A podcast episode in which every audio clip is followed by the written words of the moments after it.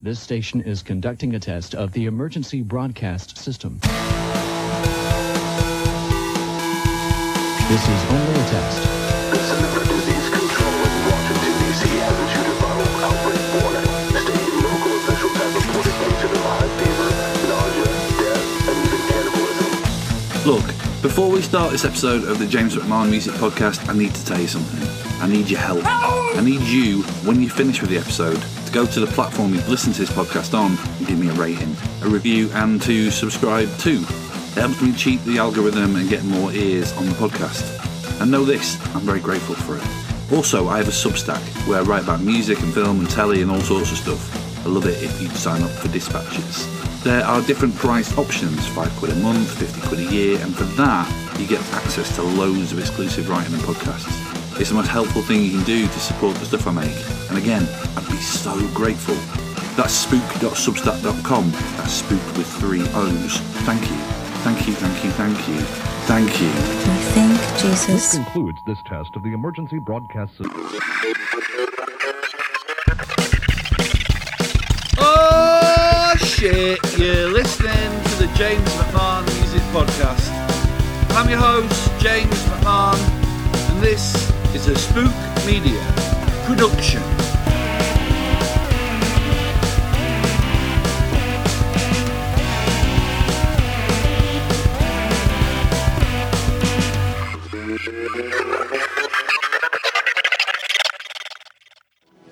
Let me tell you a story, John. There was a sculptor, and he found this stone, a special stone. He dragged it home, and he worked on it for months until he finally finished it. When he was ready, he showed it to his friends, and they said he had created a great statue. And the sculptor said he hadn't created anything. The statue was always there. He just cleared away the small pieces. Exciting news, rock fans! Story of the year from St. Louis, Missouri return tomorrow. That'll be Friday, March 10th, with their sixth record. Entitled Tear Me to Pieces, it's rammed front to back, bottom to top, and every way in between with solid gold melodic hardcore bangers. And fittingly, on this episode, I talked to singer Dan Marsala about PMA, WWE, the group's changes in lineup since the last time we heard from them, the brilliance of New York Sluggers H2O, and how ropey their record sleeves can be, and more. See you in the pit. Where are you? It looks very pretty. Um, I am in St. Louis, Missouri. Yeah, I it's mean, the I- middle of it's the it's noon here. It's the middle of the day. I meant specifically the room that you're in. There's those. Oh, it's my basement. Uh, which is weird. I have this like walkout basement thing here, but it's like my little studio room that you know I do do some music things and some of this kind of stuff.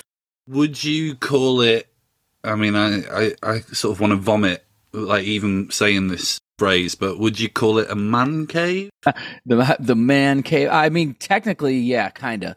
I got like a little mini fridge over here that has has beer in it, so it's got to be a man cave, I guess, right? I've, I've often wondered where who was the first person to ever use that phrase. somebody who did not get along with their wife, so they had to escape, and you know. But but it is now that I have children and stuff. Uh, I do need like my own room. I'm like, all right, my stuff's in there. Don't don't go in there and mess with everything.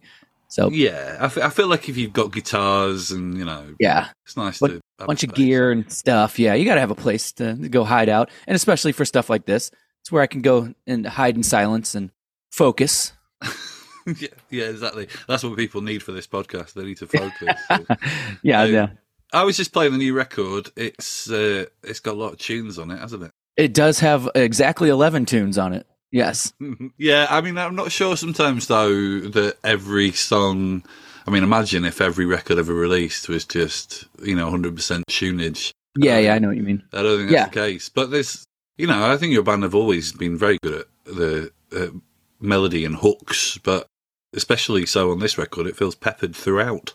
Yeah, um, I think yeah, I'm very happy with the whole the, the record as a whole. Um, we had written probably f- literally forty or fifty different song ideas that, throughout the last few years in the making of this record. Um, and yeah, so they got narrowed down so much that yeah, these are definitely the the best of the crop. But you know, there's always a couple that you know probably won't end up getting played ever. You know, and then there's a couple that aren't going to be your favorite songs on every record, but. But for the most part, you know, I think it's a great collection. I'm really happy with everything. When you write that many songs, how do you know that you're done. Yeah, uh, you never know that you're done. That's that's the hard part. Um, and you know, I've heard a lot of people say this this before, like they wrote that many songs, and I was always like, "That's crazy. You can't do that." And now I get it. It's like they're not full songs. You know, you get like a verse and a chorus idea with like a a rough. I'll record a demo vocally, and it'll just be like, you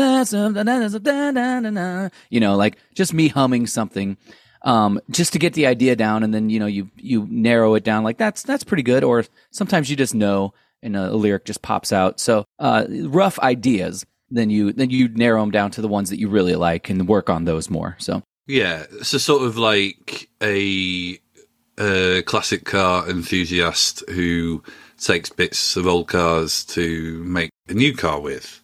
yeah, yeah, kind of yeah, because we yeah, we'll steal a lot of ideas from other songs and be like, all right, same key, we can take that part and put it in this song. Yeah, you can quite proud of- Frankenstein them together. Yeah. Yeah, I'm quite proud of that metaphor. I didn't halfway through that metaphor, I didn't really know where I was going, You're like, but you're like maybe this works, maybe it doesn't. Yeah, it, it, it makes sense. Sure. yeah, I felt like I pulled it off. I did an episode of this podcast the other day with a uh, musician that I asked a really convoluted question to that I'd really thought about, and his reply was no.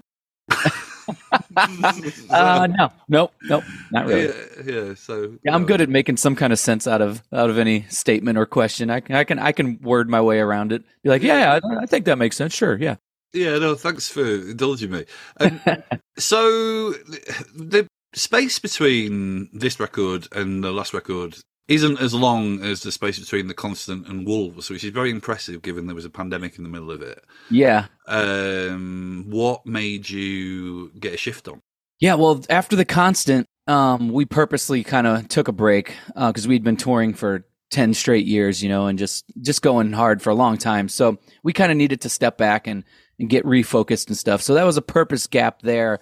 Um, but that was like seven years before Wolves came out. And then when we, you know, got got back in the right mindset and got Wolves together, after that we were planning on like getting right back in and putting another record out within a couple years, you know. But you know, then obviously pandemic stuff happened, so uh, which kind of worked out because we had a group of songs. They weren't the ones that are on the record now, and it, it wasn't really ready either way. So we just kept writing and kept writing, and you know, uh, but it's still been another five or almost six years now, which is crazy because you, I don't know how you take that long in between records and and still have fans still, but it it's working somehow. But this record was not meant to take that long, but it did. But the world got in the way. What can we do? I feel like you know your band is, has been doing what they do for a long time, and it feels like, and this might be one, this might be a question you can just reply to with no. But it, it feels like. Okay, here's my assessment. Right, if you if Yeah. if, if I was like a if I was a, a band therapist and you came to see me, and you were lying on the couch, Yeah. I, I would say something like this. I would say, it seems like your band, it seems like you very much enjoy being in a band with each other. And you know that there is a loyal fan base that are into what you do, but maybe at some point in your history, you decided we're not going to be the biggest band in the world. So therefore, we will set our own pace. Yeah. Yes. I'll just reply with yes. No, uh, yeah. Uh, that's definitely kind of how it went. Um, it's been 20 years this year since Page Avenue, our first record. So, um, and that would, that, the success of that record kind of caught us all off guard. We were not, you know, we were just kind of like punk rock kids who were skateboard together and just wanted to be in a band. And, uh, you know, that record came out with a lot of push from the label and, you know, had a lot of success, which was great but it kind of scared us in a way like whoa, we're not ready for all that you know? And uh, we kind of purposely uh, uh, fought against that a little bit like especially with our second record we made it a lot heavier. Just kind of always kind of pushed against too much success but then later it was like oh well now we're not getting the success that we want. And then eventually yes you come to terms with that and you just go okay well we're still successful and we have this lane that we're good at and uh, I like exactly where we are. So yeah, you kind of just you just find that spot where you're comfortable uh, with the amount of success and maybe income and whatever else works. And uh, yeah, if you can get somewhere in that sweet spot, you you just stick with it and and keep going as much as you can. And yeah, I, I, we're not ever really trying to be the biggest band on the planet because that comes with a lot of responsibility and craziness. And Um, but we want to be successful, obviously, and you want to be able to do it for a living. And uh, but yeah, there's a there's a weird middle ground, and yeah, I'm, I'm really envious of people who find who can find that for themselves, but also that they're comfortable with it. Because Yeah. I think it's like you know, I think that any creative person there is to a degree ego, and I always feel like bands. I mean, you know, if there's if there's one take home I've got from me interviewing musicians for 20 years is that I just think that caring about something so much, which is often so difficult to do, uh, just amplifies so many. Um, this amplifies so many sort of regular human emotions. Yeah. Uh, so there's always that thing of, oh, this, you know, this band are doing a bit quote unquote better than we are. Like maybe we should be at that level. Um, Is that almost like what you're you're sort of explaining after you'd push back with the second record?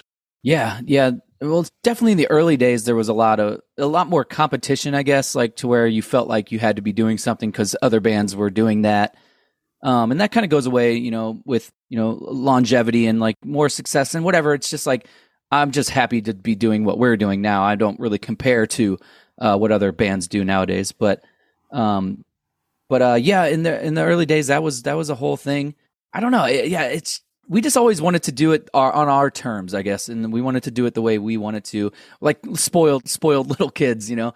Uh, we're like, no, we have to do everything we want, but uh, you know, you realize that maybe you didn't know everything back in the day, and then you know, I don't know. It's it's a weird business all around. You know, there's there's no roadmap, there's no right and wrong way to do anything. So you just kind of throw ideas and hope that this works, and then you know and you, you adjust accordingly, and you never know what's going to work and what doesn't. But I'm just happy that we've been able to have some kind of success still, and it's you know that's all that's all I'm really looking for nowadays. I don't think this podcast is especially confrontational, but so I always I always have a slight reticence asking questions like this. But for the for the sake of doing my job, Sure. you have uh, you did lose a bass player between Yeah. the last record and this record. Yeah. But and and that bass player uh, were he you know he did he, did say that he'd been ousted uh, Yeah. for want of a better term. What what happened there? Um, well, it's complicated because we were a five. Well, originally we were a four piece with the four that are in the band now. Um, then we had, you know, we we got a sec- second guitar player uh, named Greg that was in the band when Page Avenue was getting recorded. Um, he we kicked him out early on in the early days, um, and then we got Phil, who was a second guitar player at first for a lot for most of the years. Um, but then Adam, our bass player, he didn't want to tour anymore and left the band like just on good terms. He just didn't really want to do it. You know, he was a little burnt out, so he left, and then Phil took over on bass. So we just became a four piece. We didn't want to get new members or anything, you know. So he wasn't originally the bass player either way. But um, you know, and then it, being in a band is is a marriage, you know, and people get along, people don't get along. Uh, you know, there was a lot of ups and downs with a few relationships with him in the band, and uh, it, it was pretty simple. It was just like it's not working anymore.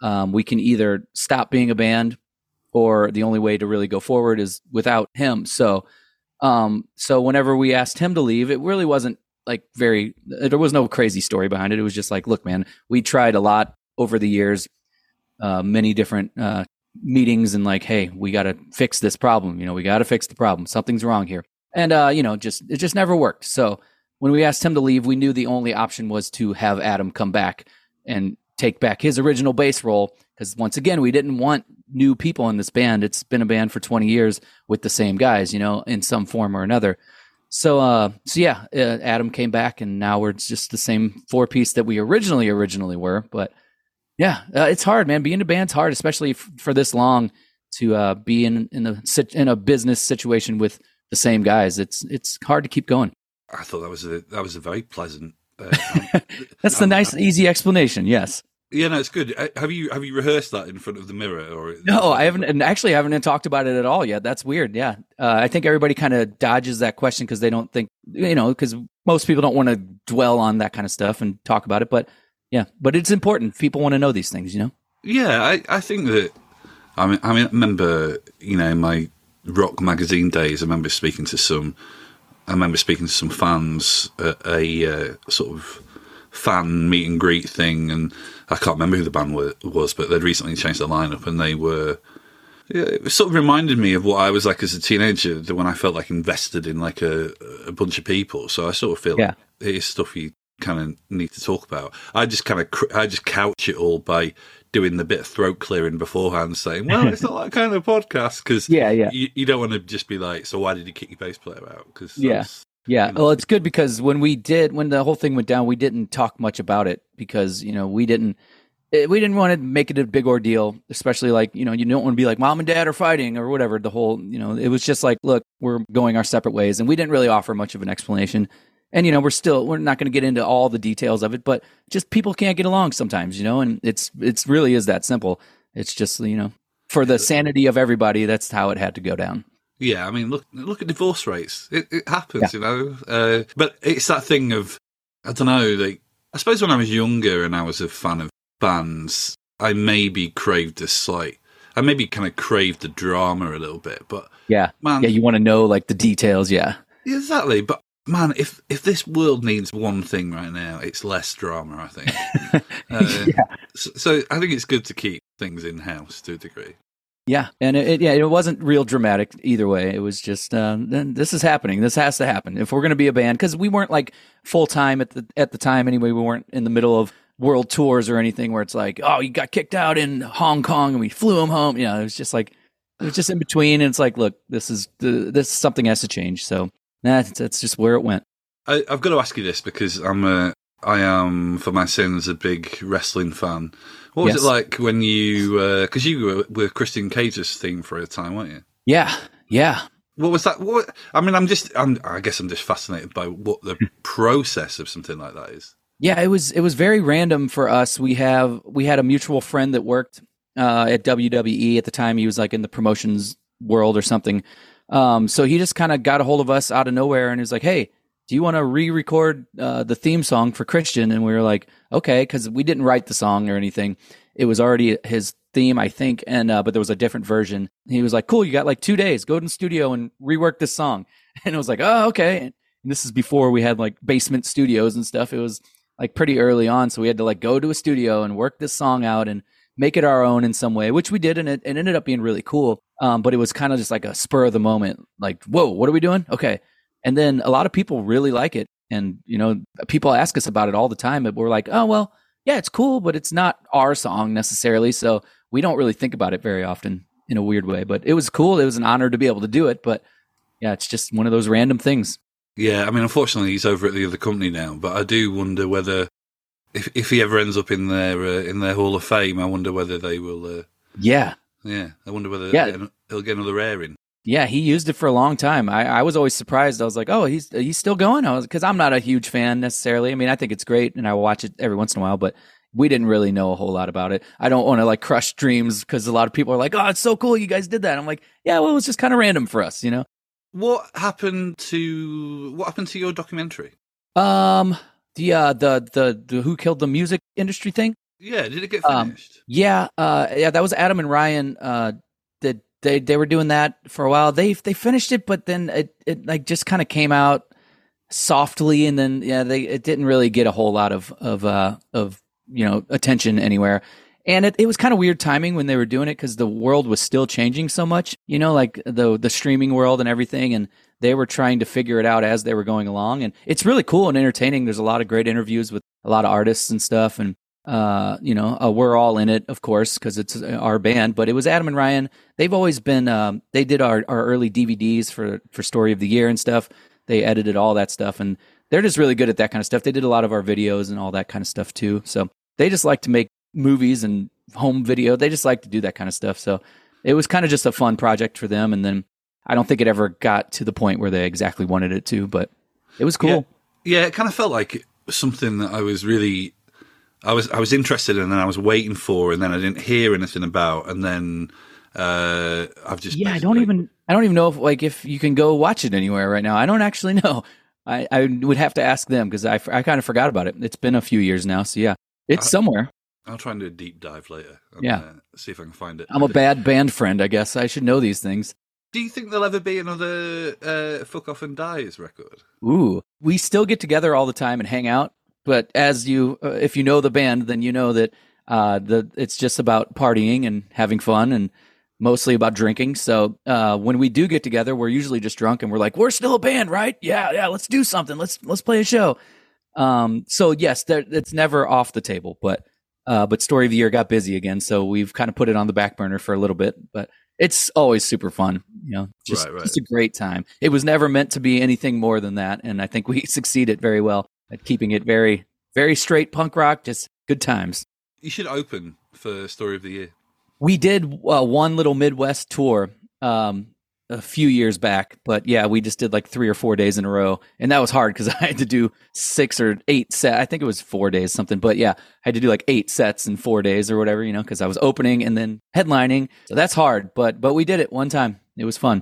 Has anyone ever told you that you have a very positive mental attitude?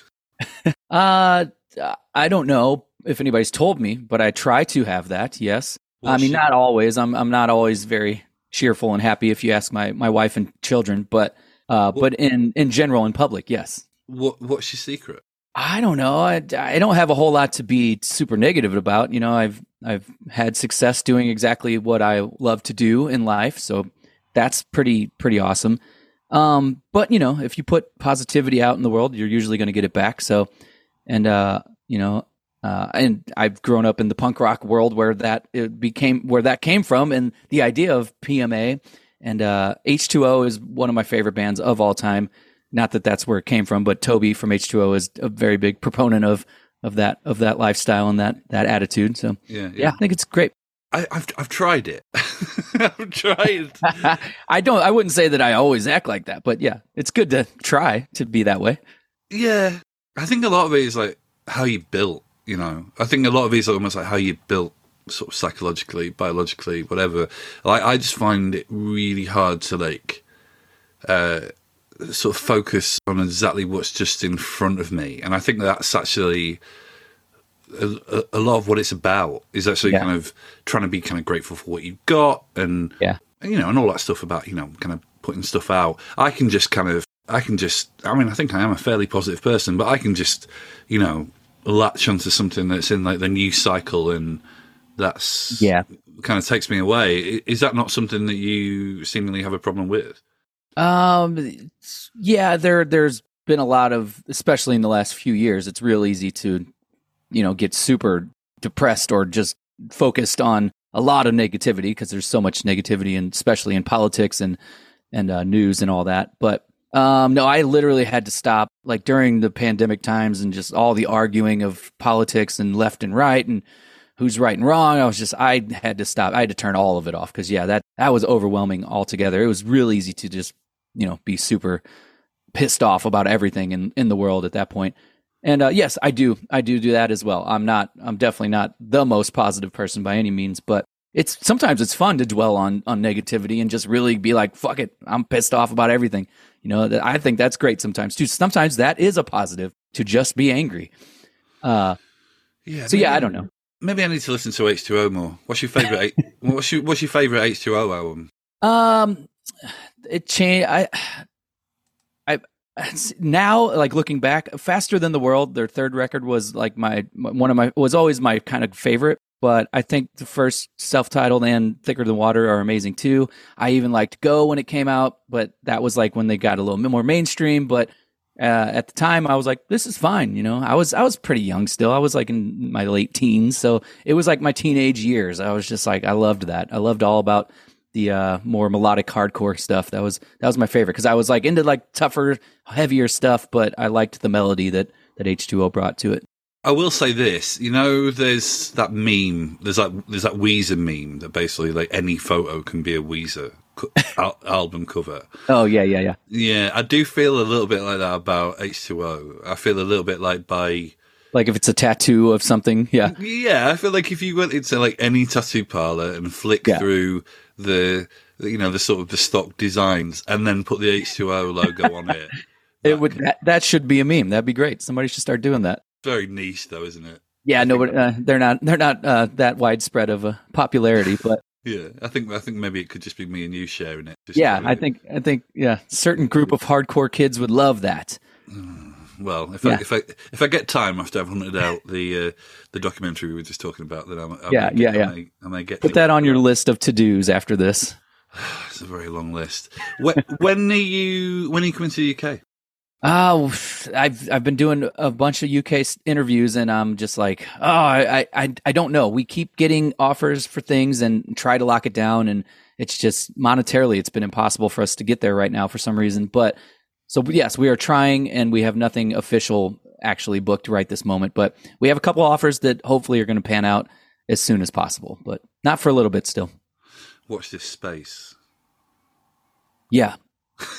uh, Yeah, you could have replied then just with no. That would have no, no. that would have been an awkward way to wrap this up. Um, listen, like I say, I think that your new record is uh, is bangers after bangers after bangers. So, um, Thank you. I, I'm looking forward to when you get to these shores eventually.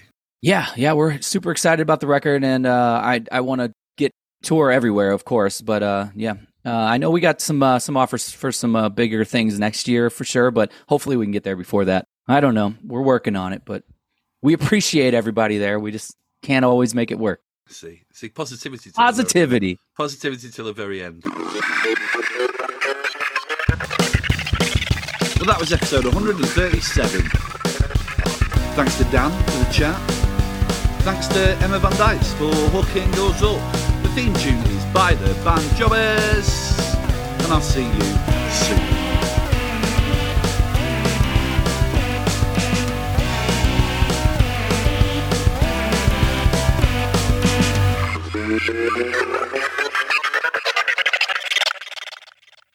Howdy and good morning to anyone suffering from depression and anxiety.